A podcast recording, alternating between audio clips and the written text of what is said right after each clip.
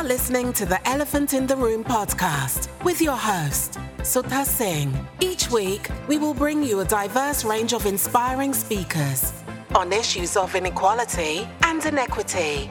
You will hear stories about fairness, justice, belonging, and about best practice for creating a more inclusive workplace. So, if you are an individual or leader interested in a fairer, equitable, compassionate society and workplace, this podcast is for you.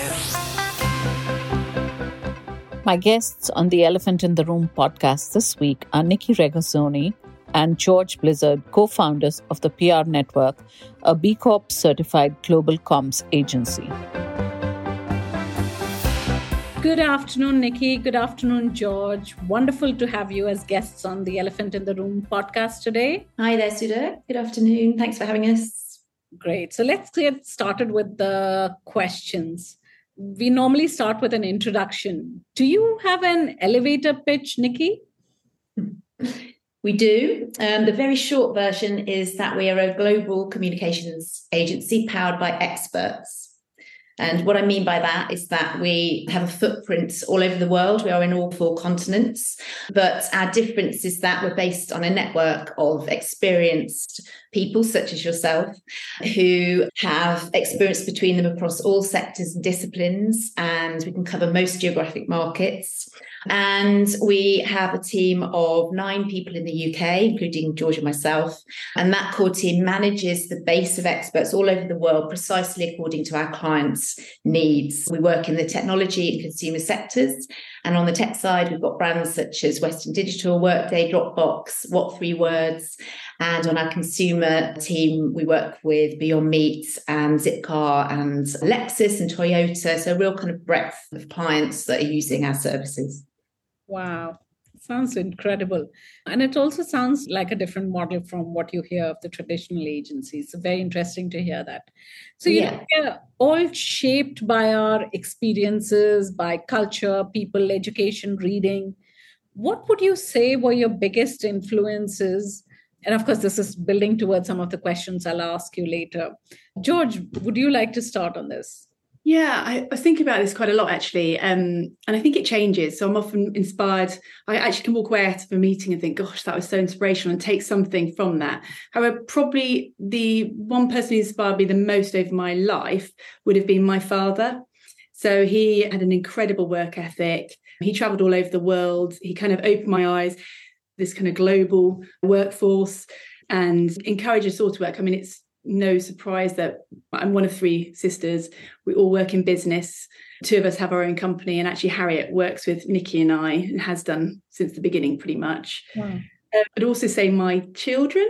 That's you know big family theme here. I've got three daughters as well, but two of them are neurodivergent, and one actually in particular is very dyslexic. But I've watched her, which actually even myself, I probably could have written her off when she was about twelve uh, because she always had this big goal of wanting to be a doctor. And actually, she completely powered through and has achieved that now. So she's off to medical school. So I think for me, it's that work ethic, that sense of never giving up, and that kind of the world's your oyster. It's that kind of thing that has inspired me. Wow. Nicky? Yeah, I mean, on the family side, I think my grandfather, he left school at 14 and kind of put himself through school and university, ended up becoming a head teacher he again inspired me to have that really strong work ethic. But uh, in terms of kind of business people and leaders, I've always admired the late Anita Roddick for her kind of commitment to, to, sustainability and the belief that you could build a good business with purpose at its heart and balance profit and, and people and planet at the same time, still have a really successful enterprise. And I think I know we'll come on to talk a little bit about our business and what's important to us in that sense. But I would say that she's certainly been a, a really inspirational figure for me. Yeah, this is like so interesting because when I ask people about who are the people who most inspire them, often there are a lot of people close to home who have been the people who have inspired us the most. And of course, there are people outside also. Anita Roddick is a great example. So, mm-hmm. congratulations mm. to both of you. The PR network is 18 this year, and you all yeah. have been partying nonstop for some time.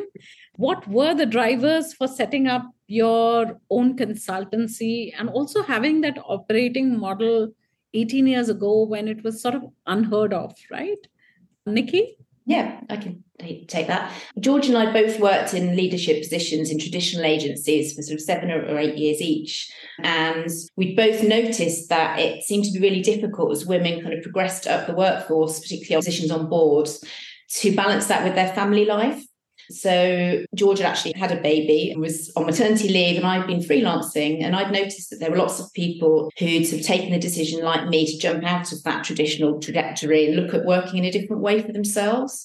So George and I had this idea of building an agency with a different kind of model, a different way of working, really, which would be based not on people in a, in a room or in an office, but people yeah. who had um, complementary skills and experience that we could bring together in virtual teams for the benefit of clients. And there was nothing out there like this at all at the time.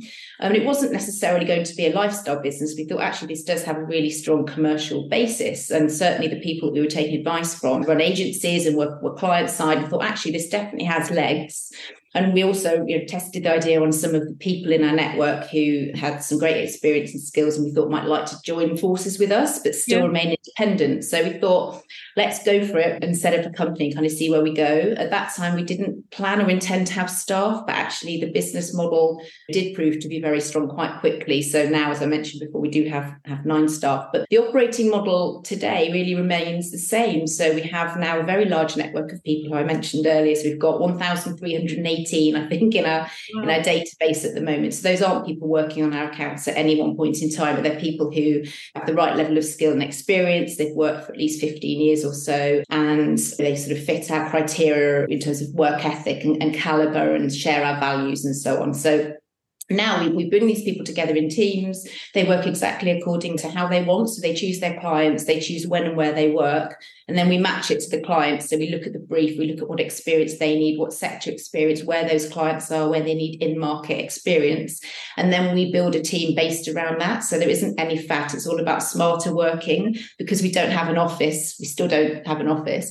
The client fees are not sort of subsidizing expensive overhead so it really is about matching and using our connections on the client side and the team side to make sure that the brief is fulfilled as it needs to be and kind of everybody's happy and it works and we keep clients for a really long time and we keep our people happy for a long time. As you mentioned earlier a very successful party. Yeah. uh, is sort of proof of that. Yeah yeah that sounds like an incredible sort of model where you're creating teams based around their need rather than just having people around who may hmm. not meet the needs of the clients. But this model, as we discussed, is not something that would work, and definitely not for such a long time if you didn't have certain key things to hold it together. And that's my next question to you, George. Probably, how important are values and purpose to you remaining authentic to what the PR network is all about? And then, what does purpose mean for you at the PR network? Yeah, I think to answer your question, incredibly important. I think those drivers that Nicky just kind of talked you through are still our values to today. They've become our values. So, this commitment to absolute excellence, everything we do, and that commitment to our clients, but also being matched with that total flexibility that Nicky described. Like, we don't prescribe how people work or in terms of what they do, but we just look for the best possible outcome for our client the very fact that we've worked virtually and flexibly for so long as well means that we really understand what that means. So it's not just kind of lip service to that approach. It actually truly is that approach. The fact that our children, I mean, my eldest is 18, Nicky's is 17 now, we still live by those values although our children have moved on that flexibility that family first approach is something that we're very very committed to and I think obviously the members of our team and people all over the world who have very different circumstances mean they want to work perhaps more flexibly, whether that's because of location or because of the other pools on their time. That's exactly how we see it. But those values have to be matched, obviously, with the quality and uh, the level of work we give our clients. In terms of purpose, and actually sometimes purpose is a very overused word. I know yeah. rolls their eyes when it's mentioned but it, it is important to us but it has to feel very natural it has to feel something that we are incredibly committed to and i think anyone that meets us or comes into our business or works with us understands our purpose immediately and that is to do great work for great people but in a very flexible way, in a very agile way. And that's what we've always done. Now that has changed as our circumstances change, but that remains the same. And it's a very simple approach, but it's one that I think because it's very authentic, people believe in it. And I think if you're just saying things for buzzwords, people won't come along with you. Whereas obviously, if those 1,300 people Nicky talks about, I think are all attracted to us because there is a sense of belonging there. They feel that purpose, they share that purpose, and therefore we can bring them together and deliver great work for our clients. Yeah. And perhaps we should talk about our B Corp accreditation as well. Yes. This is something that George and I actually wanted to go for way before COVID. We got really excited about it. So this is a great framework, yeah, not just to tell people what a great business we are and to rubber stamp it, but also to give us kind of a path to go along and to ensure that we keep becoming better. And unfortunately, COVID did get in the way for us, and we only started probably pursuing that B Corp dream about 18 months ago, and it did take a good year to get us in the position to be certified but we got 90% for workers in the workers category. Sudha, I'm sure you know how it kind of yeah. breaks down. But yeah. And we were so happy with that because that uh, George has been talking about our approach to people. Um, and, uh, you know, on both sides, and I think that obviously is a great endorsement um, of the fact that we don't just talk the talk, we don't just say we treat people well, but obviously we do because you can't become a B Corp without really being a, a good business. Yeah, without walking the talk, so to speak. And I, I think this is such a wonderful way to also showcase something that we've lost probably in the past couple of decades, where we've all become so work centric that we've forgotten that our individual lives are not just about work, there are other things beyond work. There may be children caring responsibilities, but there could be passion projects. There could be anything. It could be just sitting idle and not doing anything. And actually, it's yeah. even better there is, because I think that the motivation people have because they're able to work more flexibly, the experience they have outside of work brings a lot to work. So I think having those external factors built into your life and very much part of your working life is brilliant. It just makes a better experience for everyone. Yeah, I'm sure people have less dread because I remember during the agency life, you work so intensively and such long hours that you dread some of the days because you have other commitments too. And maybe they're just administrative tasks, but you don't have enough of time in the day. So if this frees up some time for you to do other things without feeling stressed, you'll actually bring your best self to work. Absolutely. Yeah. I think so. Motivation is yeah. definitely there to do that. Yeah. George, this is a question for you. As a virtual agency, how do you create a cohesive culture? I mean, this is a question for everybody post COVID, actually, with a remote, hybrid, intergenerational, culturally diverse workforce. It is a huge challenge. And it is also a huge challenge in terms of what people's expectations are nowadays. Uh, but I guess you'd be different from the traditional agency, which is just moving into this, which is now debating remote and flexible, etc. You've always done this, so yeah. So, I mean, we've been born virtually. We were set up as a virtual agency, so remote workforce. Um, and we get asked this a lot about our culture. And I mean, we don't pretend to be experts. As Nicky kind of talked through our story, it was very much yeah. this is what we wanted to do. And it has informed our value system. But we're obviously doing something right because most of our team have been with us 10 plus years. We get great Glassdoor feedback. So we hope we're doing something right, but we do think about it a lot.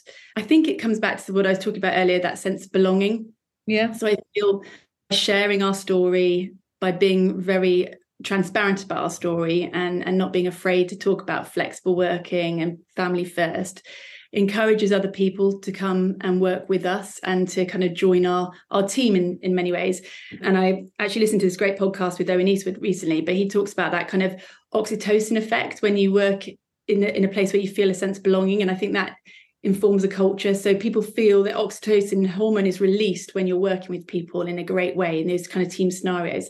We definitely have a really strong team ethic.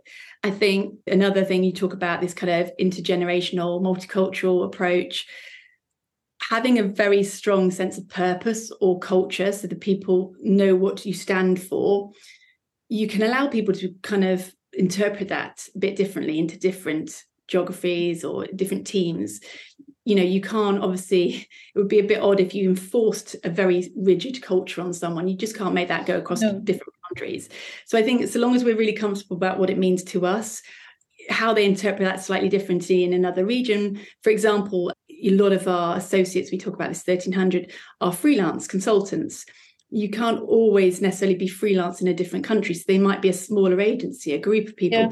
So we're we're free on how people interpret how our culture is, so long as the core values of flexibility, delivery of excellent client service, and this kind of transparency is, is committed to. I think that's the key.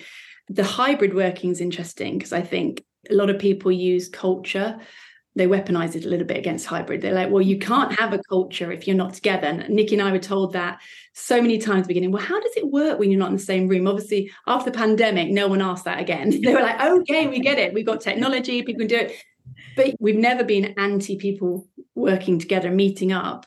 We've always done that. Nicky and I, I think it was the longest we've ever been apart was during the pandemic. We always are together at least once a week. we'd say, Nicky, face to face if we can.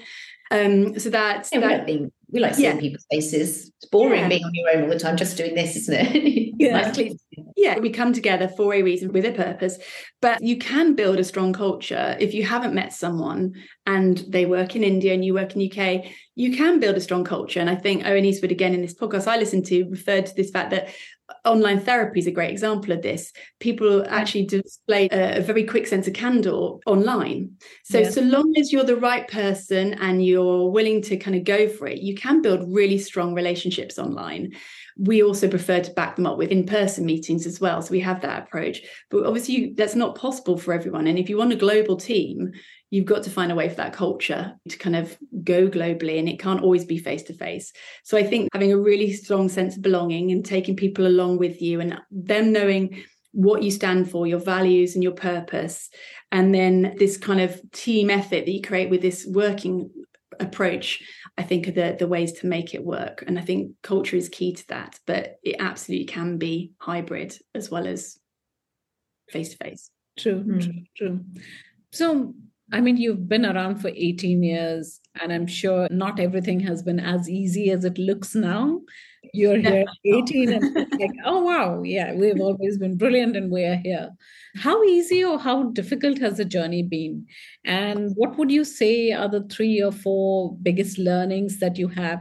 George, you just mentioned that we talk about, even Nicky mentioned it earlier, that you talk about family first uh, and often people are very shy to talk about family first in the agency side. They don't mm-hmm. want to speak about it because it somehow denotes lack of commitment or lack of ambition. Or lack of ambition, yes. absolutely, absolutely. So, what were your biggest challenges and what were your learnings from them? Do you want to handle that one, Nicky? Yeah, I mean, certainly we never pretend it's all been roses. That would be ridiculous. 18 years. Yeah, we've had we faced a lot of challenges. We've had obviously global economic crises that we've worked our way through. We've had two financial downturns. We've had a pandemic where we had staff that we had to sort of look after pastorally and clients. And then on a personal level as well, George had her baby before we set up the company. We've gone on between us to have another four. So we've managed all of that.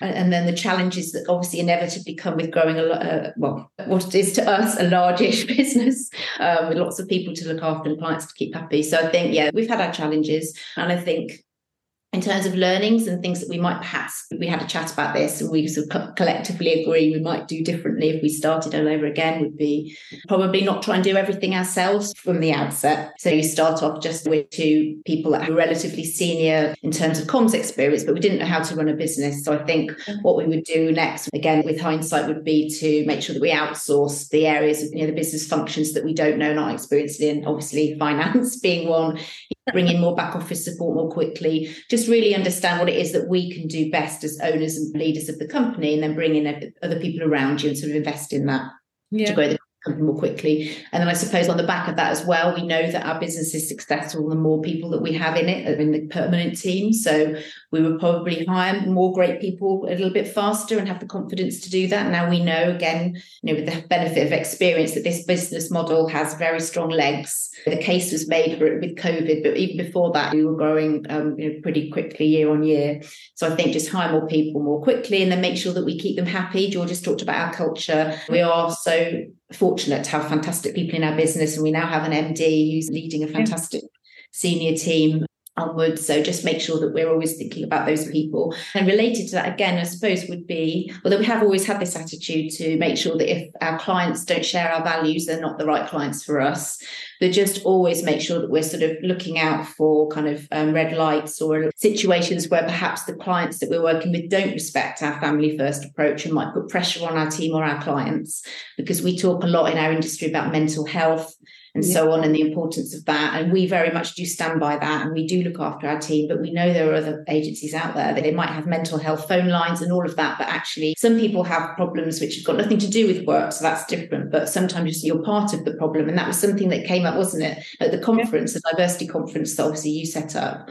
Um, so again i suppose just making sure that you've got the right clients that share the values that you want to have as integral to your agency and I'd also add to that, Sudha, that we have been really lucky because I think it hasn't been as difficult for us as it has for others because we've had each other.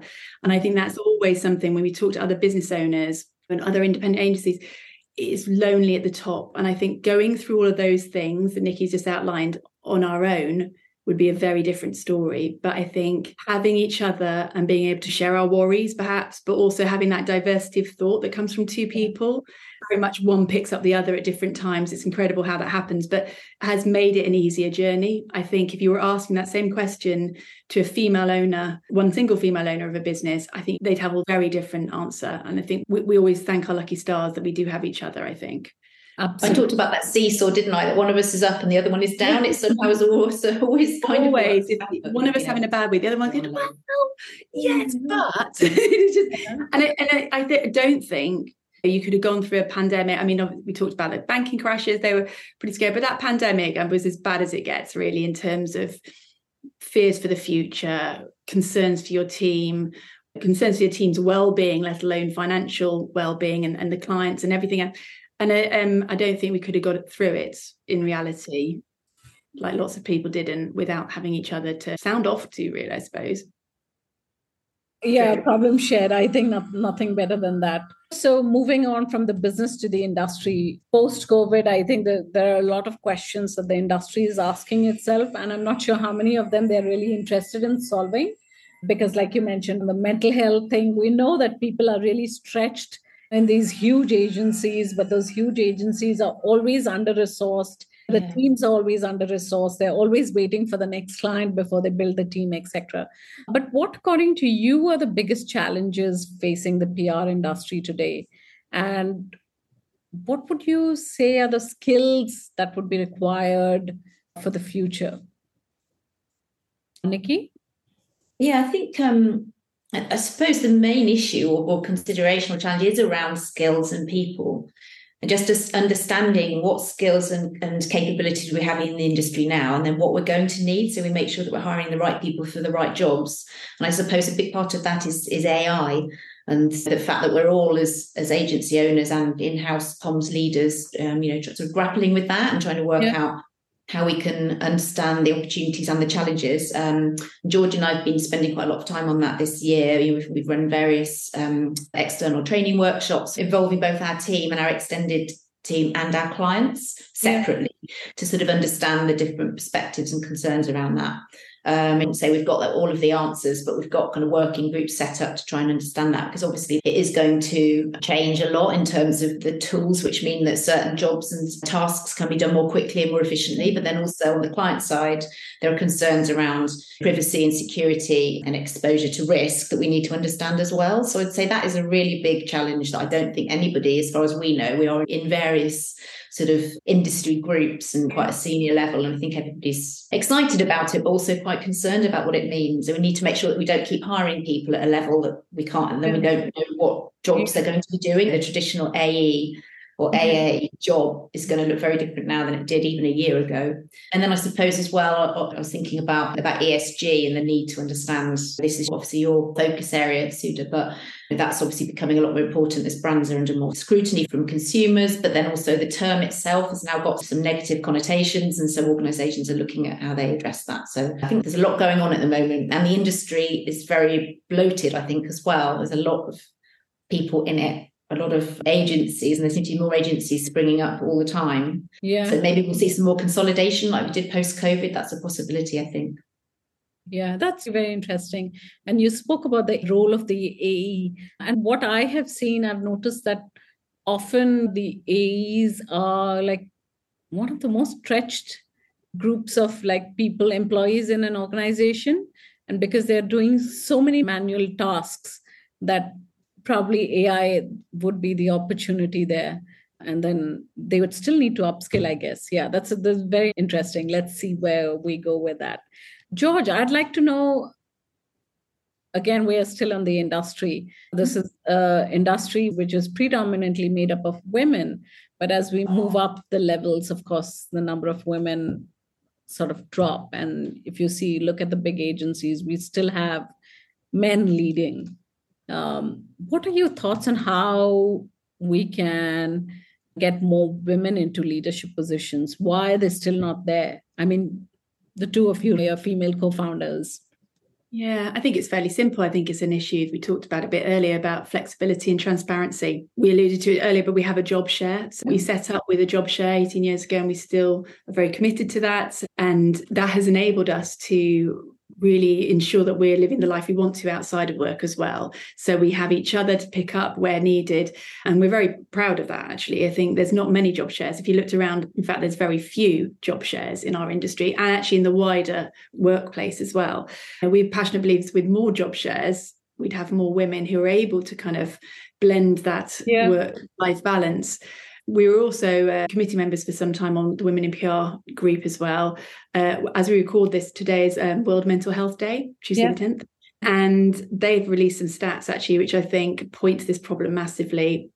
I think if you don't mind me just, I'm going to say that 92% of women find it harder to switch off in our industry. It's 24 7. I think we've all probably experienced that. That makes it very hard to have a life outside of work if you're continually stressed you're definitely going to feel that kind of burnout.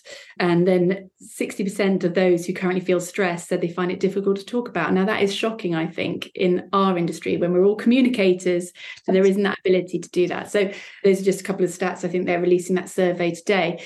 But it's a big problem. And I think it's only going to be solved by role modeling, which is what Nicky and I try and do. We try and show there's another way, there's another yeah. path.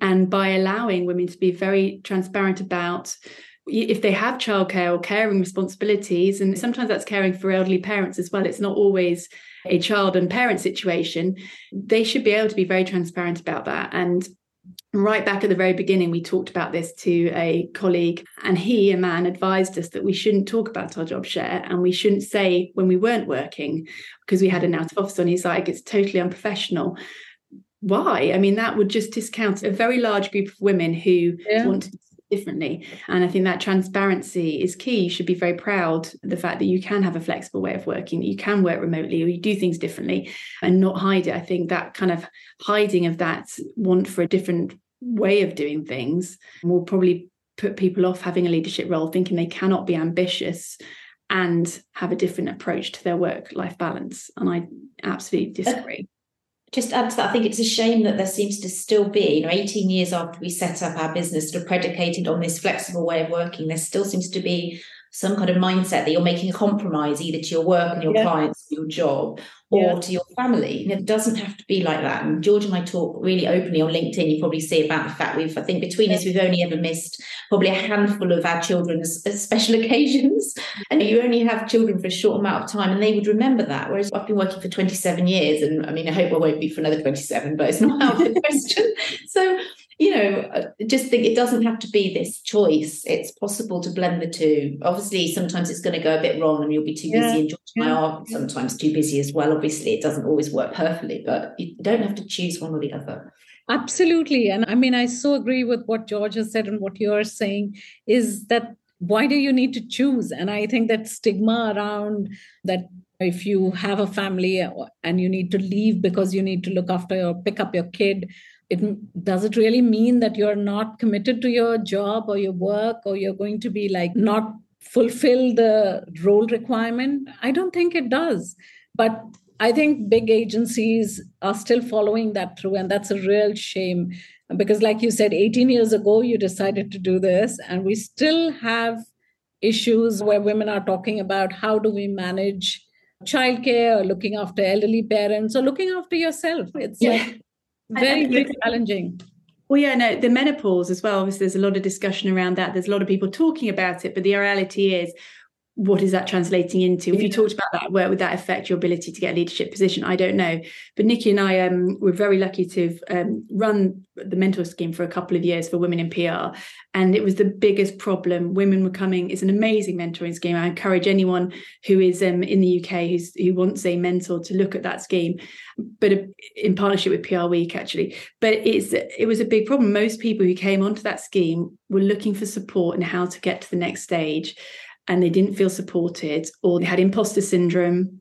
Yeah. Which I think hand in hand, if you're trying to kind of keep your actual true self out of work, then I think imposter syndrome can come in. And it's really sad because until you have transparency in how you want to work and how you should work, so long as you're meeting your KPIs and you're able to be very honest about what your goals are and your ambitions for your life as well as your work, you won't be able to tackle this. But from our point of view, the way we've managed to do it is this flexibility, having this job share approach, having this total transparency, and then building a team of people who also want this flexible working.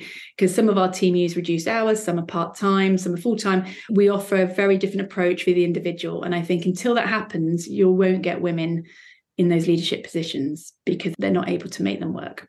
So, but there's nothing actually that is stopping people from adopting these policies we've had some pushback, haven't we, George, or sort of questions about the way we've managed to make it work, particularly regarding the job share or just generally. I mean, I guess it's a bit different because we are running our own business, so we're in charge of our time a bit more than an employee would be. But there often seems to be an idea that clients don't like job shares or clients don't want part time. And yeah. I don't think that's right. Clients, and I know again, I'm only talking from the agency perspective, but or say senior in-house people who might need their comms lead, they just need the week covered somehow by yes. somebody who, who is on it, whatever they need help with. So of course they don't want to be told there's a problem on a Friday. Sarah's off on a Friday with her family because that's not helpful, is it? But they need to know on a Friday there's somebody else who's being briefed on whatever Sarah was working on and is available to take their call or to push something forward. So I just think that there needs to be that sort of provision across the week. So there's always cover. And that's not the responsibility of the person who's working four days to sort out. You know, that's the responsibility of the employer to make sure that they have got the resource in place. And if it's part-time resource, it shouldn't be an extra overhead. It's more complex. And people perhaps don't want the complexity Oh, and, as with everything, it's communication. So long as you set this out from day one and say, this is your team, this is how they work, this is your cover, Absolutely. everyone's clear. I think the only problem comes when they don't know and it's not obvious and it's not communicated effectively and it's not transparent. I think when there's tr- transparency, it, it, works. And actually, the best job shares and the only other job shares I've really seen in the industry have been in house roles. So I think it's a misnomer that in-house teams don't like it. I think in-house teams just want to know they're getting good client service regardless yeah. of who the person is. They just want to know that someone cares, they're on it, and they're responding in a very good time. I think that the mechanism is less important to them. So yeah, I, I think job shares. I think with job share comes out diversity of thought, that sharing of experience. I think they've got so much to offer, and yet are so poorly executed, if at all, um, yeah. in our industry as well yeah i guess in-house and the public sector has been like really good on job shares for a very long time and maybe we should learn from their experience so maybe they yeah. should start asking agencies how yeah. they're offering flexibility to their own staff. Moving on to the next question. So, post COVID, we've seen suddenly everybody understands what hybrid means, that remote is a possibility, that you can deliver on your business objectives from wherever you are, because most of the mm. agencies did very well. There were very few that didn't do well, actually. But two and a half years down the line, I think agencies are starting to call people back. What are your thoughts on this? Nicky? Yeah, I mean, I think it's not necessarily, I feel quite sorry for a lot of the agency peers that we have that are sort of grappling with this issue, because I think that having um, listened to other people who are running agencies and trying to work out how to get people in there in a balanced way, I think it's really difficult because obviously you do have people, senior people, who don't need or want to be in the office all the time and they can't commute because they have caring responsibilities, yeah. whether they're children or parents or whatever. But then you also have juniors who perhaps don't have a place of work and want to come in, need to come in to learn, need to socialize, need to learn from their leaders who they need to then see in the office. So I think there's yeah. lots of issues. It would be easy for us to sit back and say, well, we don't have an office and we don't need yeah. one. We've got senior people who've worked for many years who don't need to learn or be in a place. So I think I just start by saying I think it is really difficult. I think though, and I guess the wider world, the wider industry, and, and globally, we've seen businesses calling employees back to the office, haven't we? In America, I think a lot are now mandating full time, if not four days at the least. I guess we do think that seems very backward and that we can't really go backwards because employees have seen, as you say, that it, it well, yeah. knowledge workers anyway, that it's perfectly possible to work from home at least some of the time without the business suffering because a lot of organizations in, in our sector certainly actually had a very good year that year when, you know, yeah.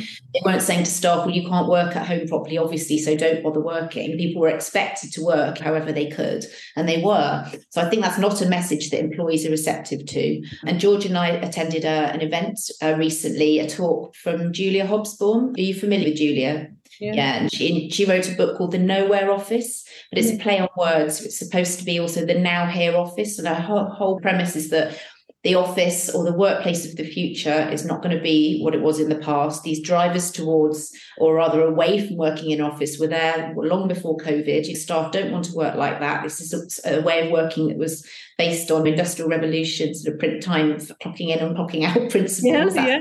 Those days are gone. Um, and people are simply not prepared to come into an office every day unless they have a good reason to. So it's about the why you coming into the office, not the when are you coming in. Like somebody was saying this earlier on another call, there has been a mandate that we've seen recently in the industry. You have to come in on a Tuesday, Wednesday, and Thursday. Why? You know, for us, that's absolutely ridiculous. So it's not about the when and the where, it's about the why and for, for yeah. what purpose. And again, George mentioned earlier, when we come together, we use this meetings for purpose kind of phrase, which is about we don't want people to come in and sit around a table on their laptops and doing calls, things that they could do at home. What's the point for that? Yeah. It's yeah. coming together for a reason. So yeah, we can't and won't go back, I'm sure. So it's interesting times yeah it sounds very interesting and i mean a lot of agencies and like you mentioned that in the us companies are mandating. In india also i think companies are a lot of companies are mandating that people go back to work. Sort of not my generation. I'd say the younger workforce are reluctant and unhappy. They're going back because they don't have a choice but they seem to be reluctant and unhappy to be doing that. So we've been having a lot of fun having this discussion. I think we're on the last question. What is your ambition for the next 18 years for the pr network george would you like to start on this Oof. I think to keep going bigger and better. So I think we're looking more closely at regions that we're doing more work in at the minute. I think we'd like to see those grow more and more. India being one of those. And across the continent of Africa, we're doing quite a lot of work across various African countries at the minute. The US as well. So, really kind of consolidating in those markets and finding more work for our fantastic associates that are all over the world.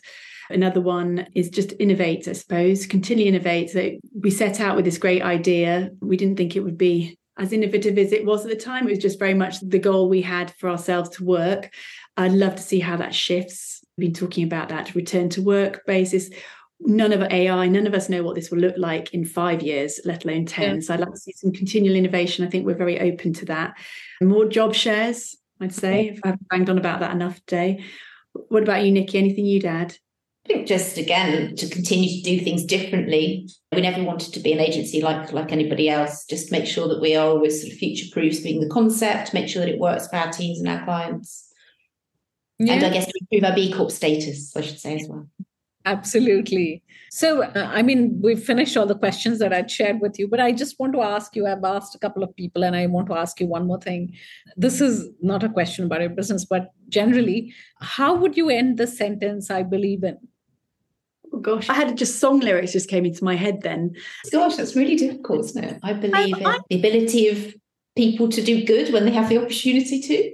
Yeah. Oh, that's a good one. Oh no, I'm terrible being put on the spot. Oh. What was the song? It was actually Michael Jackson. is it I believe in the children of the future or whatever it is? That just came oh. straight to my head. Yeah, I probably I believe in having I think having fun while I work. I think trying to have fun or sense of fun in everything I do. Try and enjoy everything. That's amazing. I think you all have given fantastic answers. And I am going to say, yeah, I'm sort of trying to embody that for the next whatever time I work. Have fun while I'm working and also believe in what is to come and what we can mm. achieve in the future. So, it's been a wonderful conversation. Thank you so much for making time for this conversation. It's been so interesting to hear from female founders, but also people who are unapologetic about this part, because I think female founders, I think, go the extra mile to not show their, they consider it a weakness, their family first credentials. Yeah. The femininity, I suppose, isn't it? Yeah. We try we think that you can only be a leader by adopting a male approach and actually there yeah. is another yeah. approach yeah. which is much more in keeping with our family first approach absolutely absolutely so thank you very much for this conversation thank you Sudha really enjoyed it thank you. thank you for inviting us brilliant Thank you for joining us this week on the Elephant in the Room podcast. Don't forget to subscribe to the show on any of your favorite platforms iTunes, Spotify, Google Podcast. And if you enjoyed listening to the podcast today, don't forget to write a review and tell your friends. Sign up on the link in the show notes to receive updates on our guest speakers, blogs, and events. And don't forget to tune in every Thursday for new episodes.